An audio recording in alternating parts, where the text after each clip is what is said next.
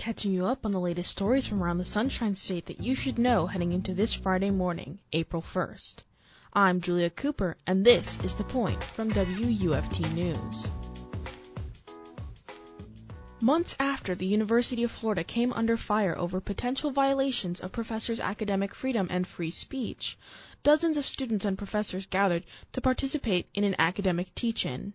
I spoke with W U F T's Meghan McGlone about what the group's goals for the event were. So the hashtag FreeUF coalition held a teach-in on academic freedom on Wednesday at the University of Florida, just to kind of let people know what is infringing on academic freedom for professors and students and graduate students at, at the moment. And they were kind of focusing on some recent issues that U F had had in November, as well as some grievances that had been filed through the U F F U F, which is the um, faculty union for the University of Florida. Um, they basically just kind of wanted to raise awareness for some issues they had been facing recently.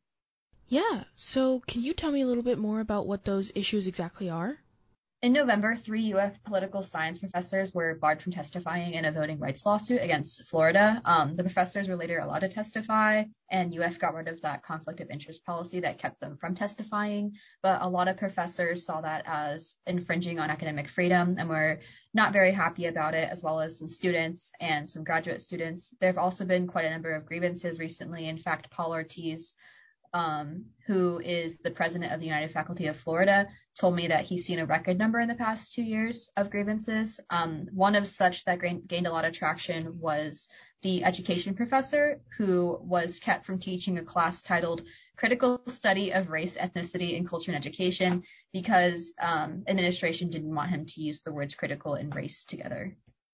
What do you know about U F F itself? Yeah, so the United Faculty of Florida, the University of Florida, is um, a faculty union, and they have a bargaining agreement with the University of Florida.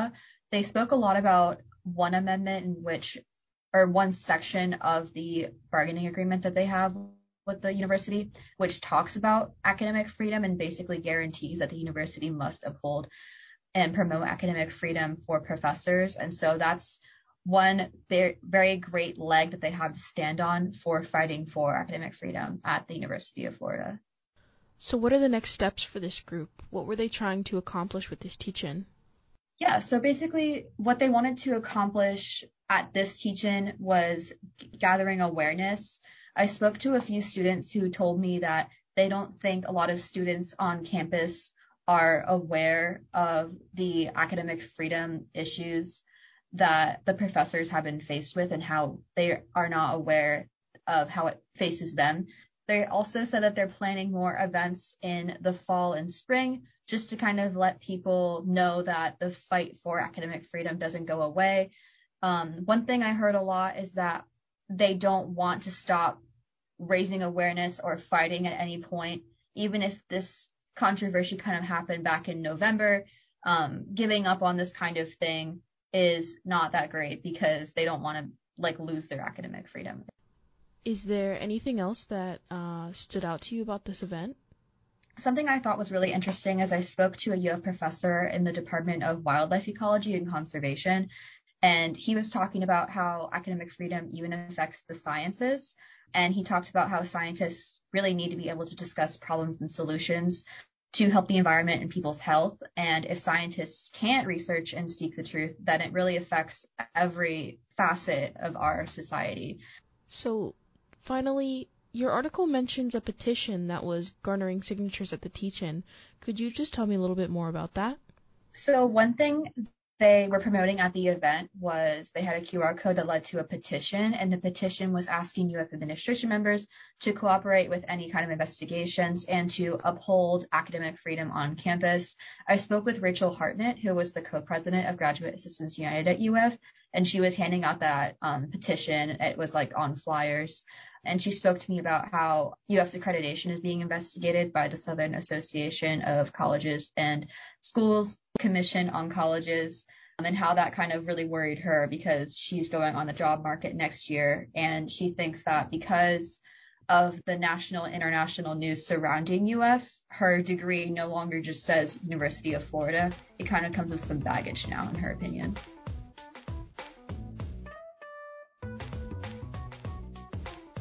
That was W U F T reporter Meghan McGlone on academic freedom at the University of Florida. Now, let's catch you up on today's top stories from around the state. L G B T Q plus rights advocates, parents, and students in Florida schools filed a lawsuit in federal court on Thursday to block a law that prohibits classroom instruction on sexual orientation and gender identity in kindergarten through third grade classes. According to N B C six, the federal complaint filed on behalf of Equality Florida and Family Equality alleges that the Parental Rights in Education, or Don't Say Gay Law, violates constitutionally protected free speech, equal protection, and due process of students and families. The state of Florida is taking Walgreens to court over its role in the state's opioid crisis. According to C B S Miami, Florida has recovered more than three billion dollars from pharmaceutical companies in opioid litigation, but not Walgreens. According to court filings, Walgreens is alleged to have sold two point two million tablets to a single pharmacy in Hudson, Florida, enough for a six-month supply of drugs for each of its twelve hundred residents. A federal judge struck down portions of a Florida election law that was passed this year. According to the Associated Press, the ruling Thursday decided that the law employed subtle tactics to suppress black voters.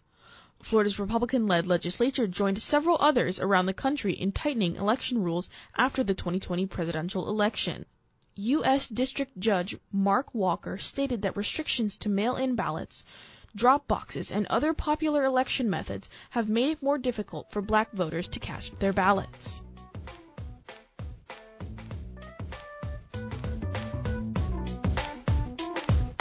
Subscribe to the Point newsletter, which drops the latest Florida stories into your inbox every morning, Monday through Friday at eight a.m. Visit W U F T dot org for more information. I'm Julia Cooper, and you've been listening to The Point from W U F T News out of the University of Florida. Have a great Friday.